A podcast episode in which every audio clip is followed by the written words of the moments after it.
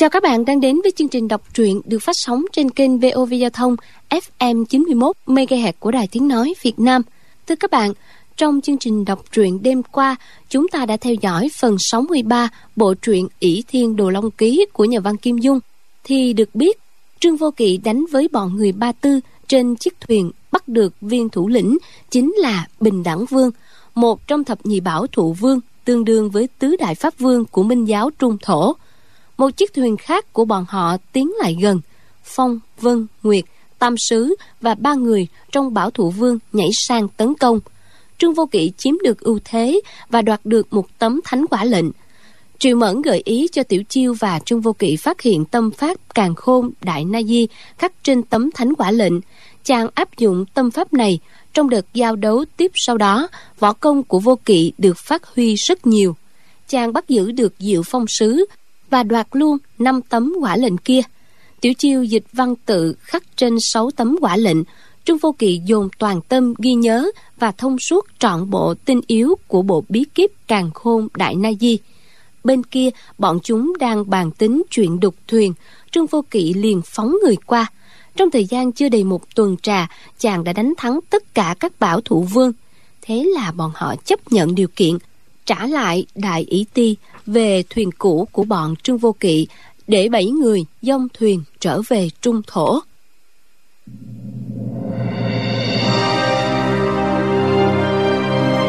Bỉ Thiên Đồ Long Ký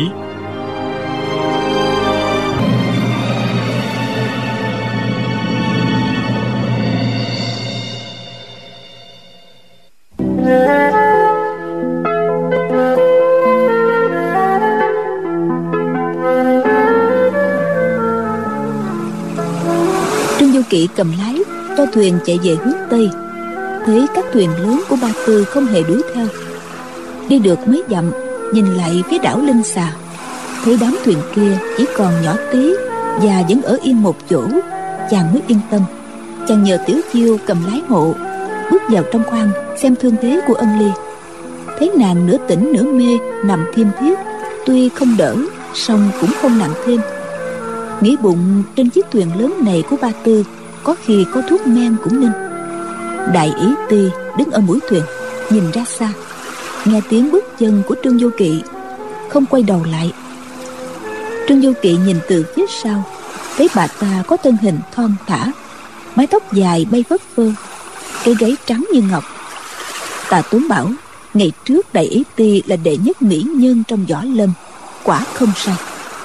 Thiết tưởng ngày nào trên đỉnh quang minh, trên mặt đầm bích thủy hàng tà áo tím đẹp như hoa trường kiếm sáng như tuyết. Nữ nhân này đã làm ngây ngất không biết bao nhiêu anh hùng hào kiệt. Thuyền đi đến chiều tối tính ra phải cách đảo linh xà ngót trăm dặm. Nhìn về hướng đông trên mặt biển không thấy bóng một cánh buồm nào. Quả thực là tổng giáo bà từ bị ép không dám đuổi theo. Trương du kỳ nói Nghĩa phụ à Mình đã thả bọn họ ra được chưa? Tạ tốn đáp Được rồi Chúng có muốn đuổi theo Cũng chẳng kịp nữa đâu. Trương vô kỵ bèn giải quyết cho bình đẳng dương công đức dương trưởng quả dương và diệu phong sứ. Luôn miệng xin lỗi thả họ xuống chiếc thuyền nhỏ kéo theo sau đuôi. Diệu phong sứ nói Các tấm thánh quả lệnh do bọn ta nắm giữ Đánh mất phải chịu tội nặng lắm. Xin giao lại cho chúng tôi. Tạ tốn nói Thánh quả lệnh là lệnh phù của giáo chủ Minh giáo Trung Thổ Này vật trở về chủ cũ. Làm sao có thể giao cho các người chứ? Diệu phong sứ cứ nằng nặc đòi lại. Trương vô kỵ nghĩ bụng hôm nay phải làm cho hắn tâm phục để sau này khỏi dây dưa rắc rối. Bèn nói Nếu bọn ta giao lại cho ngươi Ngươi bản lĩnh quá thấp kém Làm sao giữ nổi? So với để bị người ta cướp mất Thì để trong tay Minh giáo có phải hơn không? Diệu phong sứ nói Người ngoài làm sao có thể cướp được chứ? Trương vô kỵ nói Ngươi chưa tin á Thì cứ thử thì biết. liền đem sáu tấm thánh quả lệnh giao cho hắn. Diệu phong sứ cả mừng mới nói xong hai tiếng đa tạ thì trương vô kỵ tay trái móc nhẹ tay phải kéo về đã lấy lại cả sáu tấm thánh quả lệnh. Diệu phong sứ cả kinh y giận dữ nói Ta cầm chưa chặt Như vậy là không có tính. Trương vô kỵ cười thì ngươi thử một lần nữa coi. Lại giao hết thánh quả lệnh cho hắn. Diệu phong sứ cất bốn tấm thánh quả lệnh vào bọc, Rồi hai tay cầm hai tấm.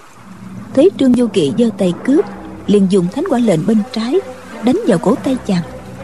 Trương du kỵ xoay cổ tay một cái, tóm luôn cánh tay phải của hắn, hất lên.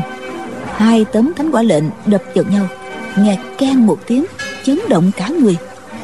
Nội lực hùng hậu của trương du kỵ theo cánh tay hắn truyền sang. Diệu phong sứ hai tay tê dại toàn thân bủng rủng như bị tê liệt. Y buông rơi hai tấm thánh quả lệnh. Trương du kỵ thọt tay vào bọc lôi bốn tấm thánh quả lệnh ra.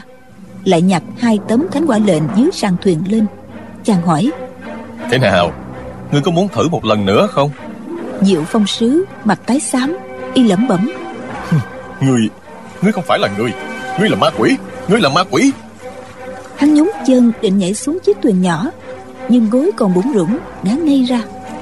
Lưu dân sứ vội bước tới đỡ cấp hắn sang thuyền nhỏ. Chiếc thuyền nhỏ dông bườm công đức dương hai tay kéo căng sợi dây buộc giật mạnh một cái dây đứt vực thuyền nhỏ tách ra khỏi thuyền lớn. Trương du kỵ ôm quyền nói đã đắc tội nhiều mong các vị lượng thứ cho. Bọn công đức dương mặt hầm hầm quay đi không nói một lời chiếc thuyền lớn thuận gió lướt về phía tây. Hai chiếc thuyền xa nhau dần. Bỗng nghe đại ý ti kêu lên. Bọn giặc kia, gớm thật. Bà ta nhảy luôn xuống biển. Trương du kỳ giật mình, rồi xoay bánh lái. Chỉ thấy có đốm máu đỏ từ dưới biển sủi lên. Rồi cách đó một quãng, lại có đốm máu thứ hai sủi lên. Trong giây lát, có tới sáu đốm máu như thế bỗng thấy đại ý ti từ dưới nước nhô lên, miệng ngậm đoán đau. Tay phải túm tóc một gã ba tư. Trương du kỵ vội quay thuyền lại đón. Vì thuyền quá lớn, lại không kịp hạ bườm nên phải lượn một dòng rộng mới lại gần đại ý ti. Tử sam long dương bơi lội dưới biển không khác gì cá. Chẳng mấy chốc, đã bơi tới thuyền. Tay trái túm dây neo nhún mình bay lên trên thuyền, kéo theo gã ba tư kia mọi người lạnh cả sống lưng. Biết bọn ba tư đã ngấm ngầm ám hại. Bố trí mấy kẻ có tài bơi lội, nấp sau chiếc thuyền nhỏ. Đợi khi đám bình đẳng dương đã sang thuyền nhỏ rồi, bèn cho bọn bơi lội giỏi kia lặn sang đục thuyền lớn. May mà đại ý ti phát hiện bọt hơi của chúng, nhảy xuống biển, giết được sáu tên, bắt sống một tên. Đại ý ti đang định tra hỏi tên kia, bỗng ở đuôi thuyền vang lên một tiếng nổ lớn khói đèn bốc ngùn ngụt. Con thuyền chồng chành như trúng đại bác. Gỗ ở đuôi thuyền bay tứ tung. Bọn trương du kỵ thấy một luồng hơi nóng phả vào người, vội nằm mò cả xuống. Đại ý tỳ kêu lên, bọn này gian ác quá chừng. Bà ta chạy lại khoan sau, thấy đuôi thuyền bị thủng một lỗ lớn. Cái bánh lái đã bay đầu mất tiêu, nước biển đang tràn qua lỗ thủng đại ý ti hỏi gã ba tư mấy câu, rồi dơ chưởng đập xuống đầu hắn một cái, đá luôn sát hắn xuống biển. Nói ta cứ tưởng bọn chúng chỉ đục thuyền, không ngờ chúng còn buộc thuốc súng và bánh lái nữa. Bây giờ chiếc thuyền nhỏ của bọn bình đẳng dương đã đi xa. Đại ý ti dẫu bơi giỏi đến mấy, cũng chẳng thể nào đuổi kịp. Cả bọn rầu rĩ nhìn nhau, đành bó tay. Triệu mẫn buồn bã nhìn trương vô kỵ, nghĩ thầm thuyền địch không lâu nữa sẽ kéo tới. Mình thật là chết không có đất mà chôn rồi. Chiếc thuyền này thân rất lớn, có chìm cũng còn lâu. Đột nhiên, đại ý ti dùng tiếng ba tư nói gì đó với tiểu chiêu. Tiểu chiêu cũng dùng tiếng ba tư trả lời. Hai người, một hỏi, một đáp, sắc mặt thay đổi luôn luôn. Chỉ thấy tiểu chiêu đưa mắt nhìn trương vô kỵ, hai má ửng hồng, đầy giá thẹn thùng đại ý ti sáng giọng hỏi dồn. Hai người nói chuyện rất lâu, dường như tranh biện chuyện gì đó. Sau đó đại ý ti tự hồ khuyên nhủ tiểu chiêu bằng lòng dịch gì đó. Tiểu chiêu một mực lắc đầu. Rồi đột nhiên, nàng nhìn trương vô kỵ, thở dài, nói mấy câu. Đại ý ti giang tay ôm tiểu chiêu vào lòng, cử chỉ vô cùng âu yếm thân mật. Hai người nước mắt vàng giụa tiểu chiêu thúc thích, khóc mãi. Đại ý ti thì dịu dàng, vỗ về an ủi. Trương du kỵ trương mẫn, chu chỉ nhược ngơ ngác nhìn nhau, không hiểu chuyện gì cả. Trương mẫn ghé tay trương du kỵ, nói nhỏ. Công tử nhìn đi, hai người đó giống y như nhau, y như đúc à? Trương du kỵ chột dạ nhìn kỹ, thấy đại ý ti và tiểu chiêu cùng đều có khuôn mặt tái xoan cực kỳ thanh tú, mũi cao da trắng, ánh mắt long lanh, mặt mũi quả giống nhau thật. Có điều, trong dung mạo của tiểu chiêu, hơi hướng của người hồ ba tư chỉ còn loáng thoáng. Trong khi nhìn đại ý ti thì biết ngay không phải là dân trung thổ. Chẳng nhớ lúc ở quán rượu đại đô, phạm giao nhìn thấy tiểu chiêu đã thốt lên hai tiếng, giống quá giống quá tức là bảo tiểu chiêu có tướng mạo giống hệt tử sam long dương. Thế thì, tiểu chiêu là muội muội hay là con gái của đại ý ti? Trương du kỵ lại nhớ đến cha con dương tiêu dương bất hối, luôn luôn đề phòng cô bé tiểu chiêu. Mỗi khi chàng hỏi dương tiêu, tại sao cứ e ngại cô bé tiểu chiêu như là đối với đại địch? Thì dương tiêu chỉ trả lời ậm ừ. Bây giờ chàng mới biết, thì ra dương tiêu cũng thấy tiểu chiêu có diện mạo giống tử sam long dương. Nhưng không có bằng chứng. Lại thấy trương vô kỵ có ý bên giật cô bé, nên không tiện nói rõ ra. Còn việc tiểu chiêu cố tình méo miệng, nhăn mũi hé hé mắt, chẳng qua chỉ để che giấu mà thôi. Đột nhiên, chàng nghĩ thầm. Tiểu chiêu trà trộn lên đỉnh quang minh để làm gì nhỉ? Tại sao nàng lại biết lối vào đường hầm bí mật? Vậy hẳn nàng do tử sam long dương sai đến rồi. Cốt để đánh cắp tâm pháp càng khôn đại na di. Nàng chịu làm tỳ nữ hầu hạ ta ở bên ta hai năm qua mà ta không hề đề phòng nàng. Còn pho tâm pháp võ công kia, chính nàng đã đọc. Sau đó muốn sao lại một bản thì thật dễ dàng như trở bàn tay. Chào ôi, ta cứ tưởng nàng là một cô bé hồn nhiên ngây thơ. Ai ngờ nàng cũng đầy mưu mô tâm kế hai năm qua, ta như kẻ ở trong mộng, ở trong bẫy của nàng mà không biết gì đâu. Trương du kỵ ơi là trương du kỵ, mi suốt đời cả tin. Ở đâu cũng gặp người ta lừa dối. Ngay một con hầu mà cũng có thể đùa giỡn với mi được. Nghĩ đến đây, chàng không khỏi bực mình. Lúc đó tiểu chiều lại đưa mắt nhìn chàng. Trương du kỵ thấy ánh mắt nàng vô cùng dịu dàng, âu yếm, không một chút giả dối thì trong lòng xúc động dạt dào chẳng nhớ đến lúc chiến đấu với sáu đại môn phái trên đỉnh quang minh, nàng đã xả thân bảo vệ cho chàng. Hai năm qua, chăm chút hầu hạ chàng. Bây giờ, chuyện gì chàng cũng nghi ngờ nàng như vậy, chẳng oan cho nàng lắm hay sao? Chàng đang ngần ngừ, chiếc thuyền lắc mạnh một cái, chìm xuống thêm một nớt lớn. Đại ý ti nói, trường giáo chủ các vị đừng lo sợ. Đợi thuyền của người ba tư tới đây, ta và tiểu chiêu sẽ có cách ứng phó. Tử sam long dương tuy là phận nữ nhi, nhưng biết ai làm nấy chịu, quyết không để các vị bị dạ lây. Trương giáo chủ và tạ tam ca đãi ta nghĩa nặng tài non. Đại ý ti lúc này xin cảm tạ. Nói xong, bà phục xuống lại. Trương du kỵ và tạ tốn vội trả lễ, nghĩ thầm bọn bà từ hành sự tàn bạo. Chúng sẽ đem bà ta thiêu sống. Cũng chẳng đời nào tha cho bọn ta đâu. Chiếc thuyền vẫn chìm dần, nước tràn vào khoang. Trương du kỵ ôm ân ly, chu chỉ nhược ôm triệu mẫn. Mọi người cùng leo lên đà cột bườm tiểu chiêu bỗng chỉ tay về hướng đông khóc òa lên.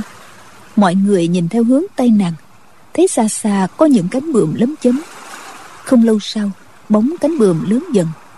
Chính là mười mấy chiếc thuyền lớn của bọn ba tư đang thuận gió đuổi tới. Trương vô kỵ nghĩ thầm. Nếu ta là đại ý ti thì thà nhảy xuống biển mà chết. Còn hơn bị bắt đem đi thiêu sống. Chàng thấy vẻ mặt bà ta vẫn thản nhiên không có gì là kinh sợ thì không khỏi thán phục. Ừ bà ta đứng đầu tứ đại pháp dương quá không tầm thường. Thiết nghĩ năm xưa ân dương sư dương bước dương là ba vị hào kiệt đứng tuổi ừ, đã thành danh. Còn đại ỷ ti mới là một thiếu nữ mà đã đứng trên cả ba dương. Đâu có phải vì công lao một ngày mà được Tất là phải có chỗ hơn người đây. Nhìn đoàn thuyền ba tư tới gần Chàng nghĩ thầm. Ta đắc tội với đám bảo thụ dương không nhỏ. Nếu sa vào tay chúng Thì khó mong sống sót rồi phải nghĩ cách làm sao để nghĩa phụ Triệu cô nương, chú cô nương Và cả biểu muội an toàn mới được. Tiểu chiêu Ôi tiểu chiêu Thà để nàng bất nghĩa với ta Chứ ta không thể bất nhân với nàng được. Đoàn thuyền ba tư tới gần Các khẩu đại bác đều chĩa vào cột buồm chiếc thuyền đang chìm. Lúc đến cách hai chục trượng Đều hạ buồm thả neo. Chỉ nghe trí tuệ dương cười ha hả. Hết sức đắc chí Gọi to. Bọn bay đã chịu hàng hay chưa? Trương Vô Kỵ nói to. Nghĩa sĩ trung thổ thà chết chứ không phúc phục. Sao lại đầu hàng chứ? Nếu là hảo hán Hãy dùng võ công để phân thắng bại. Trí tuệ dương cười nói. Đại trượng phu đấu trí Không đấu lực. Hãy mau mau chịu trói đi. Đại ý ti bỗng nói lớn mấy câu bằng tiếng ba tư Giọng nói rất nghiêm trang Trí tuệ dương ngạc nhiên, Cũng trả lời bằng tiếng ba tư. Hai người hỏi đáp hơn một chục câu, Đại Thánh Dương cũng xen vào hỏi thêm. Nói mấy câu nữa, Từ thuyền lớn thả xuống một chiếc thuyền nhỏ. Trên có tám thủy thủ bơi thuyền sang. Đại ý ti nói, Trường giáo chủ, Ta và Tiểu Chiêu sang bên kia trước, Xin các vị cứ chờ cho một lát. Tạ Tuấn gằn giọng, Hàng phu nhân Minh giáo trung thổ không hề bạc đãi phu nhân. Sự hưng suy an nguy của bản giáo Đều quy tụ ở một mình trương vô kỵ. Nếu phu nhân bán rẻ bọn ta, Cái mạng của tạ mổ không đáng gì. Nhưng nếu hại đến một sợi tóc của trương vô kỵ, Thì tạ mổ dù thành ma cũng không tha cho phu nhân đâu. Đại ý ti cười khẩy, Bà nói Con nuôi của tạ Tam Ca là vàng là ngọc, Còn con gái của muội là đất là bùn hay sao?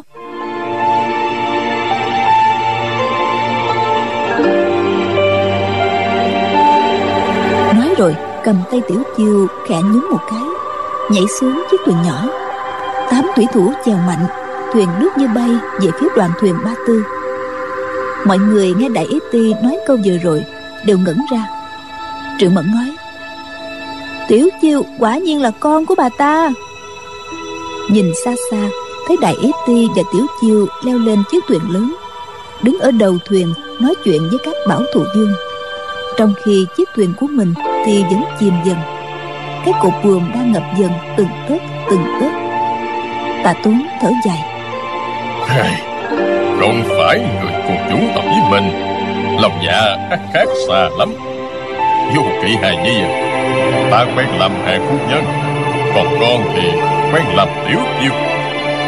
Vô kỵ nè Đại trưởng phu phải biết hành xử cho linh hoạt quyền biến. Chúng ta hãy cố nhịn nỗi nhục nhất thời này. Tìm cơ hội đào thoát sao vậy? Và còn phải đảm đường gánh nặng. Dân chúng Trung Nguyên đều mong với giáo tập phất cờ khởi nghĩa Đã đuổi bọn thác tử. Một khi thời cơ xuất hiện, Còn cứ việc một mình thoát thân, Đừng lo gì mấy người khác. Con làm chủ một giáo phái, Thế nào là nặng là nhẹ, Là lớn là nhỏ còn phải biết phân biệt cho rõ ràng. Trương Vô Kỵ trầm ngâm chưa đáp Triệu Mẫn nói hey, Mạng sống của mình còn lo chưa xong nữa Còn nói gì đến việc đánh đuổi thác tử? Lão gia tử bảo người Mông Cổ hay người Ba Tư tử tế nào? Chu chỉ nhược đã lâu không nói gì Đột nhiên xen vào Tiểu chiêu đối với công tử tình sâu ý nặng Chắc chắn không phản bội chăng? Triệu Mẫn nói Cô nương không thấy tử Sam Long Dương Một mực bức bách Tiểu chiêu hay sao? Tiểu chiêu thoạt đầu không chịu Sao bị ép quá? Rốt cuộc cũng chịu vậy. Còn giả bộ khóc lóc một hồi. Lúc này Cái đà cột bườm chỉ còn cách mặt biển hơn một trượng. Mỗi cơn sóng dền Lại tạt nước tới mặt họ. Triệu Mẫn bỗng nhiên cười nói à, Trương công tử Cả bọn chết chung một chỗ với công tử cũng hay lắm á. Tiểu chiêu gian trá xảo quyệt Thành thử không được chết chung với chúng mình. Câu này tuy là nói đùa song tình ý bao hàm thật là triền miên. Trương du kỵ nghe xong cảm động nghĩ thầm. Ta không thể lấy tất cả các nàng làm vợ Nhưng chết chung một chỗ Cùng lúc với ba nàng Cũng chẳng uổng chút nào.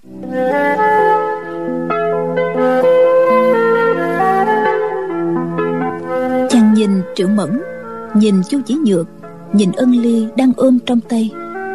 Ân ly vẫn hôn mê chưa tỉnh còn triệu mẫn, chu chỉ nhược, hai nàng, thì hai má hồng tươi, mặt lấm tấm các hạt nước, y như các giọt sương trên đóa hoa ban mai. Nàng họ triệu thì tươi tắn như bông hồng, nàng họ chu tú lệ như bông lan.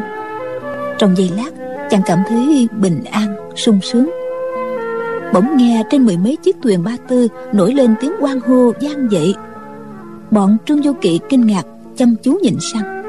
Thấy mọi người ba tư trên các thuyền đều quỳ xuống sàn, hướng về phía chiếc thuyền lớn mà hành lễ. Trên chiếc thuyền lớn kia, các bảo thủ dương cũng quỳ ở đầu thuyền. Trên chiếc ghế chính giữa có một người ngồi, hình như là tiểu chiêu thì phải. Nhưng vì ở xa quá, nên nhìn không rõ. Bọn trương vô kỵ chưa hiểu thế nào, không biết bọn ba tư dở trò gì. Đám người hộ quan hô một chập rồi đứng dậy, tiếp tục xí số với nhau ra chiều quan hỷ dường như họ gặp đại hỷ sự vậy. Một lát sau chiếc thuyền nhỏ lại bơi sang. Có tiểu chiêu ngồi nghiễm nhiên ở trên đó. Nàng giãy tay gọi. Nè trương công tử mời tất cả các vị cùng sang bên thuyền lớn đi.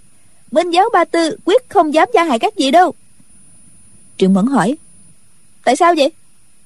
Tiểu chiêu đáp. Các vị cứ sang đi sẽ biết. Nếu có ý gia hại tiểu chiêu biết ăn nói làm sao với trương công tử chứ tạ túng hỏi. Tiểu chiêu cô lên làm giáo chủ mình giáo bà tư có phải không? Tiểu chiêu cúi đầu không trả lời. Chỉ thấy từ đôi mắt to ứa ra hai hàng lệ trong như ngọc. Ngay lúc ấy trương vô kỵ thấy tay ù đi.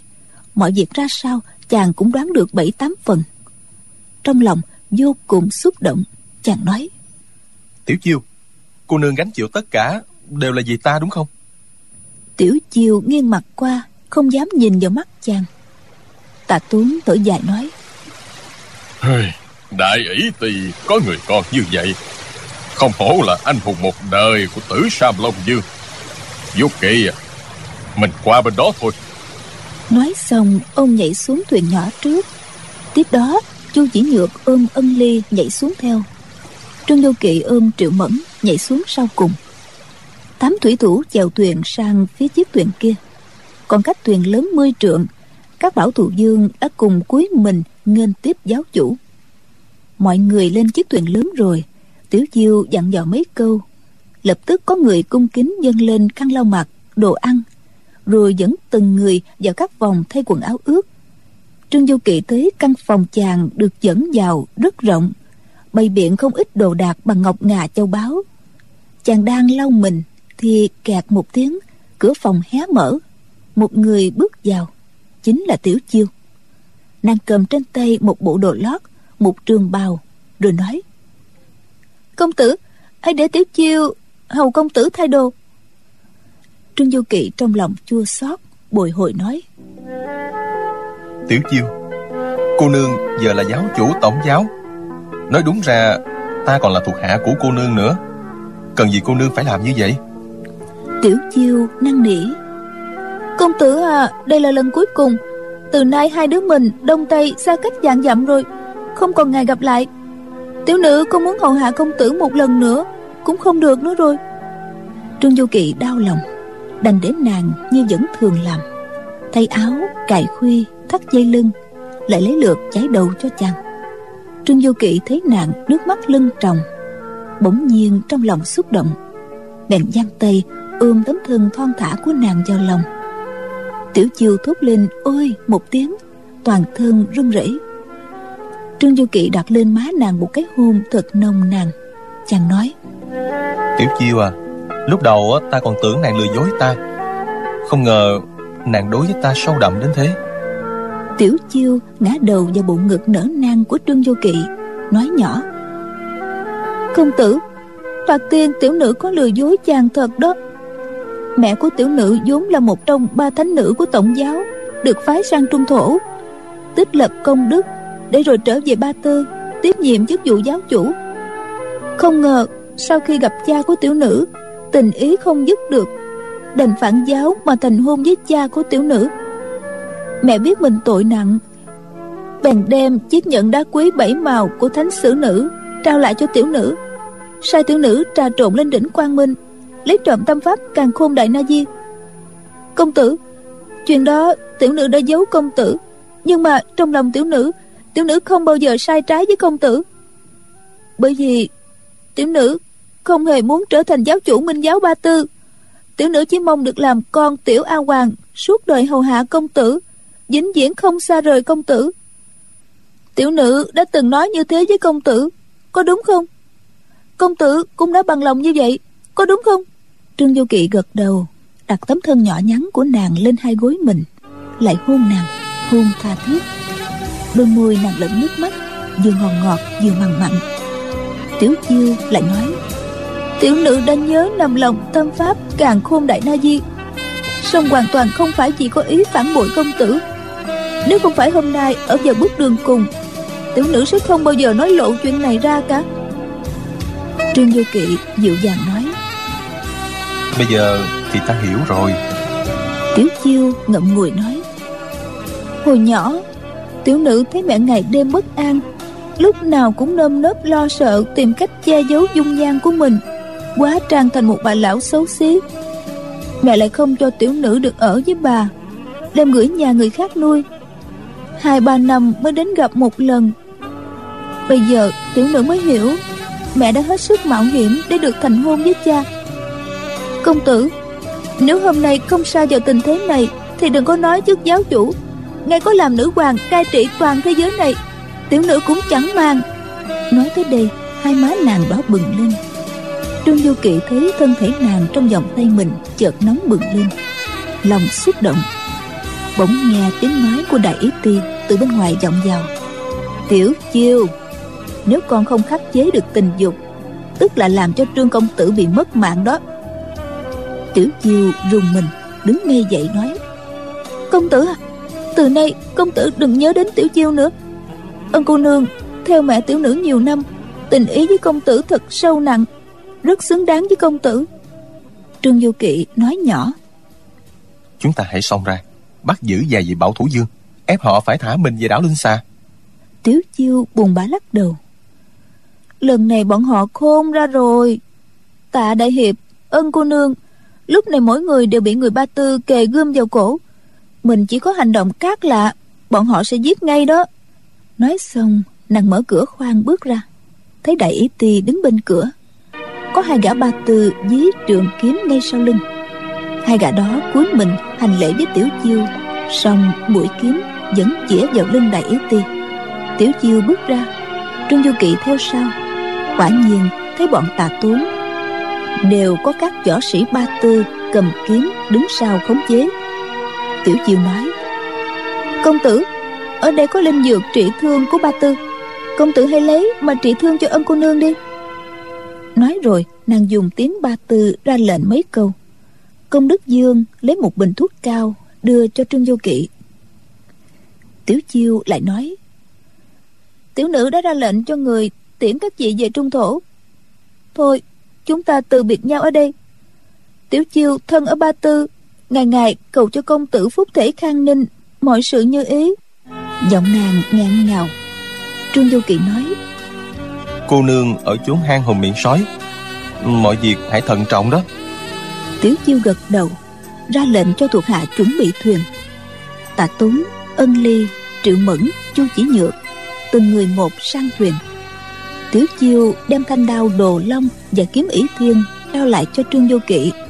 Nở nụ cười tê tái, giơ tay dãy chào. Trương vô kỵ không biết nói sao, đứng ngây người một lát, rồi chàng nhảy xuống thuyền. Chiếc thuyền lớn của tiểu chiêu bỗng nổi tiếng tù và vang động. Hai thuyền cùng dương bùm lên, khoảng cách xa dần. Tiểu chiêu vẫn đứng ở đầu thuyền, đăm đăm nhìn về phía trương vô kỵ khoảng biển giữa hai người càng lúc càng xa. Cuối cùng, chiếc thuyền lớn của tiểu chiêu chỉ còn là một cái chấm nhỏ. Rồi mặt biển tối sẫm, tiếng gió thổi vào bườm như mang theo cả tiếng ai nức nở ngạn ngào. Ân Ly sau khi được đắp thuốc cao của người Ba Tư, cơn sốt vẫn không giảm, luôn miệng lãm nhảm nói mê. Nàng ở trên biển mấy ngày, bệnh rồi lại bị phong hàn thuốc cao kia chỉ dùng để trị ngoại thương, không chữa được phong tà bên trong. Trương du kỵ bồn chồn lo lắng, đến ngày thứ ba, chàng thấy ở xa xa phía đông có một hòn đảo nhỏ, liền bảo đà công lái thuyền về phía đó. Mọi người lên hòn đảo rồi, tinh thần phấn chấn hơn. Hòn đảo này rộng chỉ dài dặm, đầy các bụi cây lướt xúc và hoa cỏ. Trương du kỵ nhờ chu chỉ nhược săn sóc triệu mẫn, ân ly rồi chàng đi tìm trong hoa cỏ, xem có thảo dược cần thiết hay không. Trên hòn đảo này, cây cỏ hoa lá phần nhiều khác hẳn ở trung thổ. Chàng không biết mấy. Trương du kỵ cứ đi xa mãi, đến tối mịt mới tìm được một vị thuốc. Đành đem về nhai nát, cho ân ly uống. Sáu người ngồi quanh đống lửa, ăn cơm tối xong. Bốn bề hương hoa thoang thoảng, thảo mộc thanh tân, dễ chịu hơn hẳn so với khi ở trên thuyền bó chân bó cẳng. Ân ly cũng cảm thấy khá hơn đôi chút. Nàng nói a ngô ca ca đêm nay mình ngủ lại đây đi. Đừng trở lại thuyền nữa. Lời đó nói ra ai cũng khen phải. Thấy hòn đảo nhỏ này cây cỏ tươi xanh nước trong mát không có hung cầm mảnh thú gì nên ai nấy yên tâm nằm ngủ. Sáng hôm sau thức dậy trương du kỵ đứng lên mới đi được một bước đã loạt trọn suýt ngã. Cảm thấy hai chân bủng rũng không có sức. Từ trước đến nay, chưa bị như thế bao giờ. Chàng dụi mắt nhìn ra biển, không thấy chiếc thuyền ba tư ở chỗ cũ. Quán hút chạy ra tận mép nước, nhìn tứ phía, chẳng còn thấy tầm hơi nó đâu nữa. Chàng kinh hãi thật sự, vội gọi to. Nghĩa phụ nghĩa phụ có sao không? Không nghe tạ tốn trả lời chàng vội chạy tới chỗ tà tốn nằm. Thấy ông đang ngủ say, thì thấy nhẹ cả người. Chu chỉ nhược, triệu mẫn, ân ly ba người thì nằm ngủ ở phía sau một tảng đá lớn cách khá xa. Chàng chạy tới đó xem sao. Thấy chu chỉ nhược nằm đối diện với ân ly, còn triệu mẫn thì không còn ở đó. Ngó qua, thấy mặt ân ly đầy máu, cúi nhìn kỹ.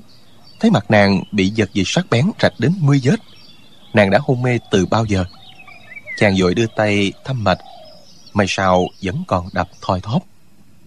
Nhìn lại chu chỉ nhược, thấy mái tóc dài ống ả của nàng bị cắt một mảng lớn, tay trái cũng bị cắt một miếng. Máu chưa ngừng chảy. Song khuôn mặt lại hơi mỉm cười, tựa hồ đang trong giấc mộng ngọt ngào. Dưới ảnh bàn mài, trông như một đóa hoa hải đường hé nở, xinh đẹp vô cùng. Chàng thầm kêu khổ luôn miệng, rồi gọi chú cô nương dậy thôi. Chú cô nương dậy đi. Chú chỉ nhược vẫn không tỉnh lại. Trương vô kỵ đưa hai tay lấy vai nàng. Nàng ngáp dài một cái, lại ngủ tiếp ngon lành. Trương vô kỵ biết nàng bị trúng thuốc mê. Đêm qua đã xảy ra nhiều chuyện quái dị. Chàng tuyệt nhiên không biết tí gì. Bây giờ toàn thân uể oải, đúng là mình cũng trúng độc rồi. Chàng gọi chú chỉ nhược không tỉnh, bèn chạy sang chỗ tà tốn chàng gọi. Nghĩa phụ nghĩa phụ. Tà tốn mơ hồ ngồi dậy hỏi. Cái gì vậy? Trương vô kỵ nói. Nguy rồi chúng ta trúng phải gian kế mất rồi. Chàng kể qua cho tà tốn biết việc chiếc thuyền ba tư đi mất. Chu chỉ nhược và ân ly bị thương. Tạ tốn kinh hãi hỏi lại. Còn triệu cô nương thì sao? Trương du kỵ buồn bã đáp không thấy đâu cả.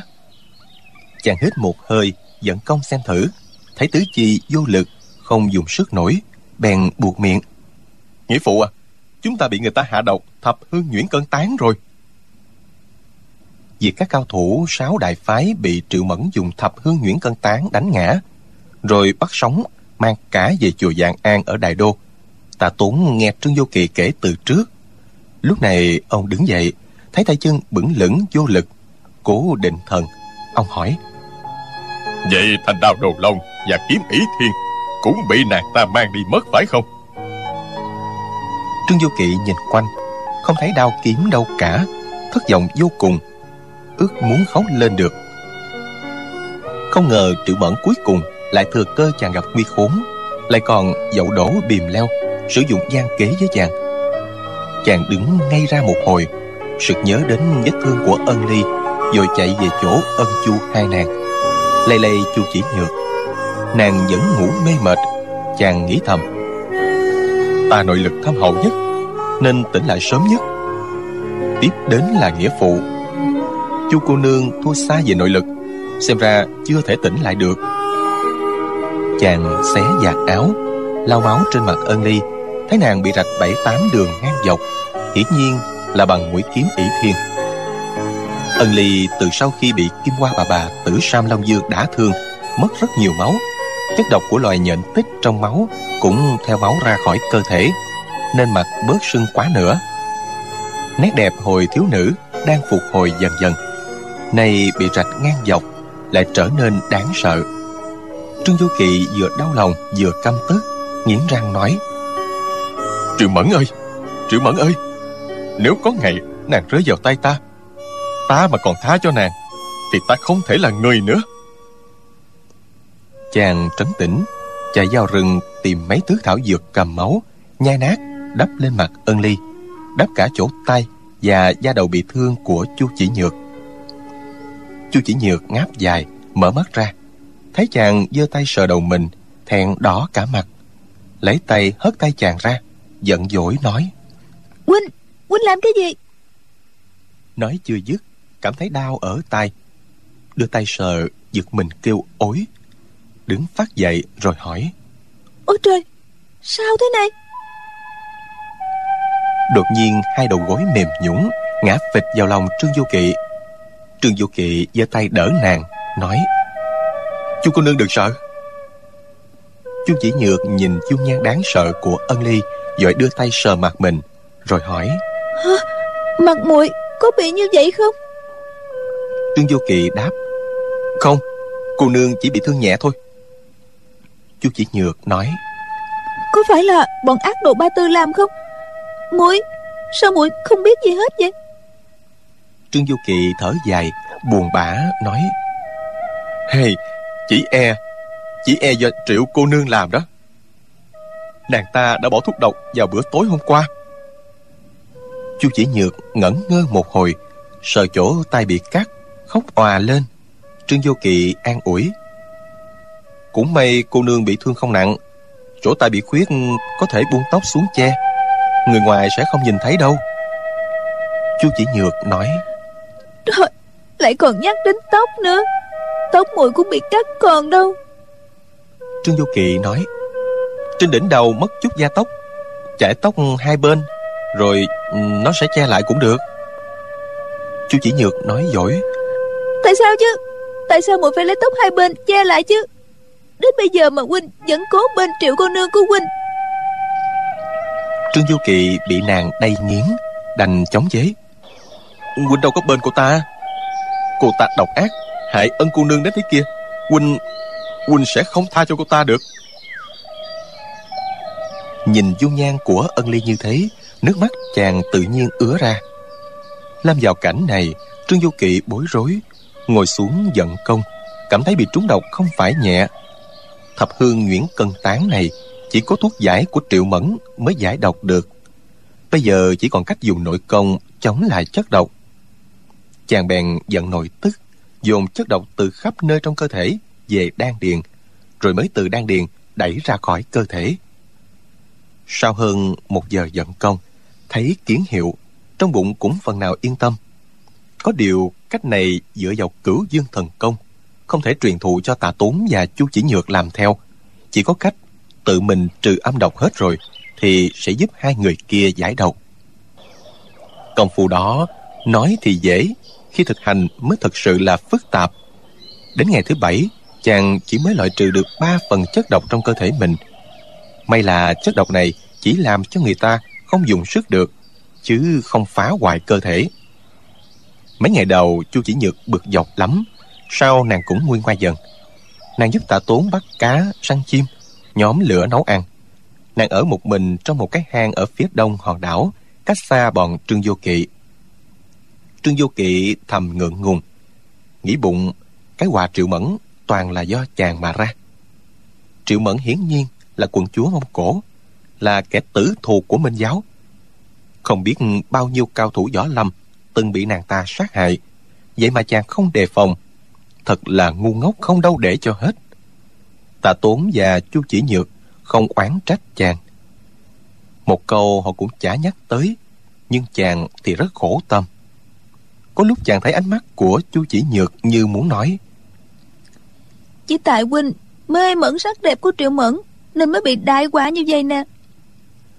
Thương thế của ân ly ngày một nặng. Hòn đảo nhỏ nằm ở Nam Hải, thảo mộc ở đây phần lớn không thấy chép tới trong y kinh của Hồ Thành Ngưu. Chàng dùng tinh thông y lý, biết tương thế của ân ly chữa trị được, nhưng không có thuốc cũng đành chịu. Cây trên đảo vừa thấp vừa nhỏ, chỉ có thể dùng làm củi đun, chẳng thể kết thành bè gỗ để mạo hiểm vượt biển. Nếu chàng không biết y thuật, thì đành một nhẽ. Đằng này cứ y như ngày đêm, bị hàng dạng mũi dao nhọn đâm nhoi nhói vào tim. Một buổi tối nọ, chàng nhai vài thứ thảo dược hạ sốt, mớm cho ân ly. Thấy nàng không nuốt nổi, thì lòng chàng đau xót. Nước mắt rơi lã chả xuống mặt chàng. Ân ly bỗng nhiên mở mắt ra, mỉm cười, rồi nàng nói. A Ngô ca ca, ca ca đừng buồn nha. muội phải xuống âm phủ tìm cái gã trương du kỵ tiểu quỷ tàn nhẫn chết non mới được. Mùi phải nói với y rằng, trên cõi trần, muội có một người là A Ngô ca ca, đối với muội tử tế hơn y gấp ngàn dạng lần. Trương Vô Kỵ nghẹn ngào, chưa biết có nên nói cho nàng biết mình chính là Trương Vô Kỵ hay không. Ân Ly nắm tay chàng rồi nói A Ngưu ca ca Thủy chung muội không nhận lời lấy ca ca Ca ca có hận muội không muội đoán rằng Có lẽ ca ca muốn muội vui nên nói dối muội như vậy thôi. Chứ muội, tướng mạo xấu xí, Tính nết thì cổ quái. Sao mà ca ca lại muốn lấy muội được? Trương Vô Kỵ nói, Không Quynh không nói dối muội đâu. Muội là một cô nương tình sâu ý nặng. Mong được kết duyên với muội là nguyện vọng bình sinh của huynh đó. Để hôm nào muội khỏi bệnh đi, mọi việc lo liệu xong xuôi, mình sẽ làm lễ thành hôn. Muội có chịu không? Ân ly giơ tay vuốt nhẹ má trương vô kỵ lắc đầu nói. A ngu ca ca muội không thể lấy ca ca được đâu. Lòng muội sớm đã thuộc về cái gã trương vô kỵ tàn nhẫn nọ mất rồi. A ngu ca ca muội có điều lo lo. Xuống dưới âm phủ liệu có gặp được y không? Y có đối xử với muội hung hăng như trước kia không? Trương du kỵ thấy nàng thần trí tỉnh táo hai má ửng hồng thì lòng thầm kinh hãi. Đây là hiện tượng hồi quan phản chiếu. Không lẽ hôm nay là ngày cuối cùng của nàng sao? Chàng thường người ra, không nghe nàng nói gì cả. Ân ly lại nắm lấy tay chàng, hỏi lại lần nữa. Trương Du kỵ dịu dàng đáp. Hắn sẽ mãi mãi đối với muội rất tử tế. Sẽ coi muội như là bảo vật vậy? Ân ly hỏi liệu có được bằng một nửa ca ca đối với muội không? Trương vô kỵ đáp. Nói có trời chứng giám trương vô kỵ thành tâm thành ý yêu thương muội. Hắn đã sớm ân hận về chuyện ban đầu á hắn giữ dằn với muội rồi. Hắn lòng hắn đối với muội thật không khác gì huynh đối với muội đâu. Ân ly thở hắt ra khóe miệng mỉm cười rồi nói. Vậy thì muội yên tâm rồi. Bàn tay nàng từ từ lỏng ra, hai mắt nhắm lại, cuối cùng tắt thở. Trương du kỳ ôm thi thể ân ly vào lòng, nghĩ đến khi tắt thở, nàng vẫn chưa biết chàng chính là trương du kỵ. Những ngày qua, nàng cứ nửa mê nửa tỉnh, chàng không thể nói rõ chân tướng ra được. Đến lúc lâm chung, nàng tỉnh táo được một lúc, thì nói không kịp nữa. Thực ra, đến lúc này nói hay không nói, đâu có gì khác nhau. Chàng đau đớn khóc không thành tiếng, chỉ nghĩ thầm. Nếu không phải do triệu mẫn rạch mặt nàng, bệnh tình của nàng chưa hẳn đã không chữa khỏi. Còn nếu triệu mẫn không bỏ rơi mấy người trên hòn đảo này, chỉ vài hôm về tới trung nguyên, chàng nhất định là có cách cứu sống nàng rồi. Chàng căm hận nói thành tiếng.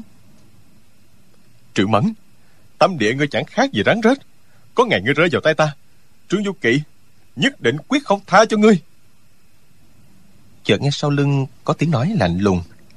Đến lúc Quỳnh nhìn thấy khuôn mặt như hoa như ngọc của nàng ta Để xem Quỳnh có dám hạ thủ không?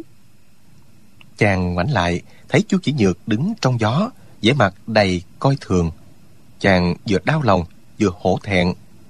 Chàng nói ta đã thề với thi thể của biểu muội nếu không tự tay tru diệt yêu nữ trương du kỵ này không còn mặt mũi nào sống giữa thế gian nữa. Chú chỉ nhược nói vậy mới đáng là đấng nam nhi có chí khí. Nàng bước lại gần ngồi xuống bên cạnh thi thể ân ly khóc lóc một hồi. Tạ tốn nghe tiếng khóc giờ dẫm đi tới biết ân ly đã chết cũng không khỏi thương tâm. Trương du kỵ đến chỗ bóng râm bên vách núi đào một cái quyệt. Đất trên đảo không dày đào được một thước thì gặp đá cứng, trong tay lại không có cuốc xẻng chàng đành đặt ân ly vào cái hố nông ấy, sắp lấp đất đá lên. Nhìn khuôn mặt sương dù của nàng lẫn vết máu, chàng nghĩ thầm. Lấp thẳng đất lên e làm nát mặt nàng mất. Chàng bèn lấy lá cây phủ lên người nàng, rồi nhẹ nhẹ xếp đá lên. Tựa hồ nàng vẫn còn cảm giác sợ đá đè nàng đau. Chàng bẻ một thân cây, bóc lớp vỏ đi, dùng con dao găm của ân ly khắc lên đó dòng chữ. Ái thê thù nhi ân ly, chi mộ. Bên dưới khắc thêm năm chữ, trương vô kỵ cẩn lập. Chuông cất xong xuôi, chàng mới phục xuống mà khóc. Chu chỉ nhược khuyên. Ân cô nương hết mực chung tình với huynh huynh đối với ân cô nương cũng nhân nghĩa tột cùng chỉ cần huynh đừng quên lợi thề hôm nay. Giết triệu mẫn, báo thù cho nàng, thì ân cô nương có thể ngậm cười nơi chính suối. Trương du kỵ một phen đau lòng, khiến bao nhiêu chất độc tụ lại ở đan điền lại tản ra khắp cơ thể. Phí mấy ngày thu tụ về, phải mười mấy hôm sau mới đẩy hết chất độc ra ngoài. Trên đảo khí hậu nóng bức, quả dại có sẵn, tha hồ hái nên không sợ đói, sống tạm bợ qua ngày không đến nỗi gian nan chu chỉ nhược biết trương du kỵ đau lòng vì cái chết của ân ly. Căm hận sự xảo trá của triệu mẫn, lại buồn vì phải xa tiểu chiêu, nên nàng hết sức dịu dàng với chàng để bù lại. Trương du kỵ sau khi giận thần công, phu trừ hết chất độc khỏi cơ thể tà tốn cũng tính giúp chu chỉ nhược. Nhưng nghĩ, theo phương pháp trừ độc này, một tay đặt ở sau lưng đối phương, một tay đặt ở bụng dưới người kia đôi bên nam nữ làm sao có thể đụng chạm da thịt như vậy được. Nhưng không dùng cách đó thì không thể truyền cửu dương chân khí sang cho nàng. Thành thử mấy ngày liền cứ lưỡng lự vẫn chưa biết làm thế nào. Một buổi tối tạ tốn bỗng hỏi. Vô kỵ nè con thử nghĩ xem chúng ta sẽ phải ở trên đảo này bao lâu? Trương vô kỵ thừ người ra rồi đáp. Cái đó cũng khó nói lắm. Chỉ mong có chiếc thuyền nào đi qua cứu chúng ta đưa về trung thổ. Tạ tốn lại nói hơn một tháng này còn có thấy cái bóng dáng chiếc thuyền nào ở xa hay không? Trương vô kỵ đáp ừ, dạ không à tạ tốn nói thế đó không chừng ngày mai có thuyền tới đây cũng có thể là một trăm năm nữa cũng chẳng có chiếc thuyền nào ghé qua đâu. Trương vô kỵ thở dài nói hòn đảo nhỏ này chơi dơi giữa biển cả không phải nằm trên hải trình của thuyền bè. Vì chúng ta có trở về trung thổ được hay không? Quả là mờ mịt lắm rồi. Tạ tốn nói thuốc giải đã không tìm được. Thập hương nhuyễn cần tán tích lâu trong cơ thể. Ngoài việc làm cho tứ chi vô lực còn gây hại gì khác không trương vô kỵ nói, thời gian ngắn thì cũng chả hại mấy. Nhưng nếu để mãi, chất độc ngấm sâu vào xương cốt, lục phủ ngũ tạng khó tránh khỏi tổn thương lắm. Tạ tốn lại nói, vậy sao? Tại sao con không tìm cách trừ độc sớm cho chu cô nương? Con bảo con và chu cô nương biết nhau từ nhỏ. Hồi con bị quyền binh thần trưởng chu cô nương từng có ơn với con mà. Một thục nữ dịu dàng đức hạnh như vậy tìm ở đâu mà thấy được? Hay là còn chê cô ta không xinh đẹp? Trương Du Kỵ vội nói. Không, không ạ. Chú cô nương mà còn chưa xinh đẹp sao? Ừ, Thiên hạ làm gì có mỹ nhân nào nữa chứ? Tạ Tốn nói. Vậy ta đứng ra làm chủ hôn cho con lấy cô ta làm vợ Cái hữu lễ nam nữ thụ thụ bất thân kia Khỏi phải e ngại nữa. Chú chỉ nhược ở bên cạnh Nghe hai người nói thế Thì thẹn đỏ mặt Đứng dậy đi ra chỗ khác. Tạ Tốn đứng lên giang hai tay ngăn lại Rồi nói Đừng đi Đừng đi. Hôm nay nhất định ta phải làm mai cho hai cô cậu mới được. Chú chỉ nhược giận dỗi nói Thôi mà Tạ lão gia đừng có đùa bỡn. Chúng ta chỉ mong sao được về trung thổ.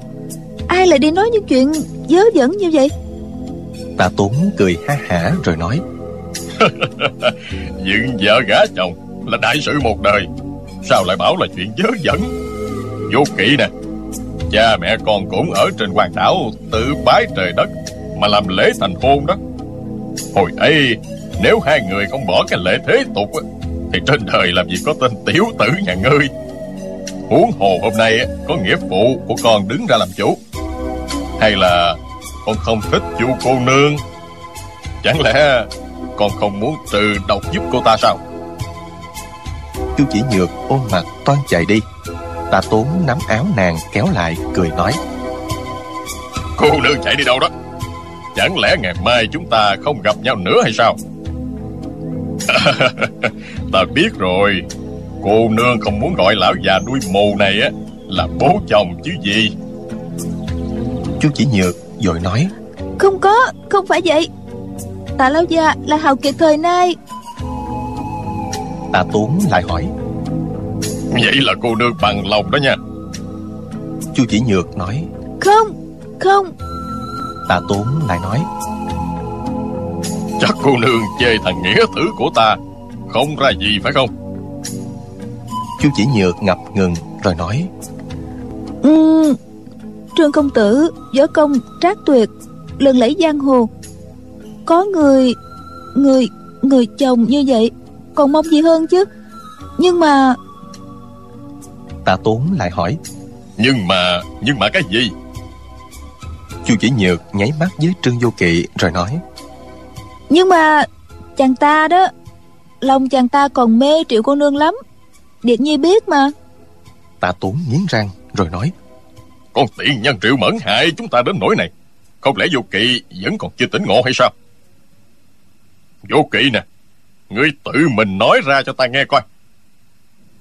Trương Vô Kỵ lúng túng Nhớ đến nụ cười Giọng nói rung động lòng người của Triệu Mẫn Cảm thấy giá lấy nàng làm vợ chung sống với nàng suốt đời Thì không còn gì sung sướng hơn Thế nhưng chàng chợt nhớ tới khuôn mặt bị rách nát Máu me bê bết của ân ly Thì dội nói Triệu Mẫn là kẻ thù của con Con phải giết cô ta Để báo thù cho biểu muội. Tạ Tốn nói Thấy chưa? Chu cô nương còn nghi ngờ gì nữa không?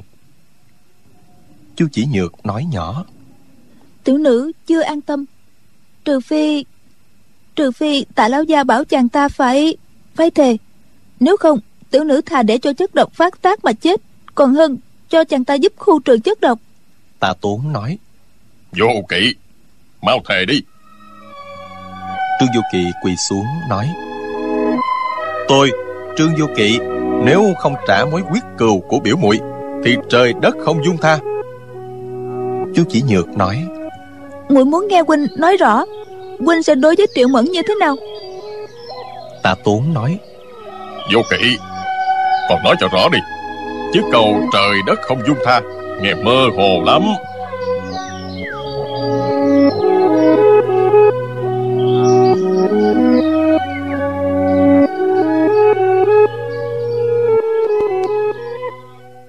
Quý vị và các bạn thân mến, chúng ta vừa theo dõi phần 64 bộ truyện ỷ Thiên Đồ Long Ký của nhà văn Kim Dung.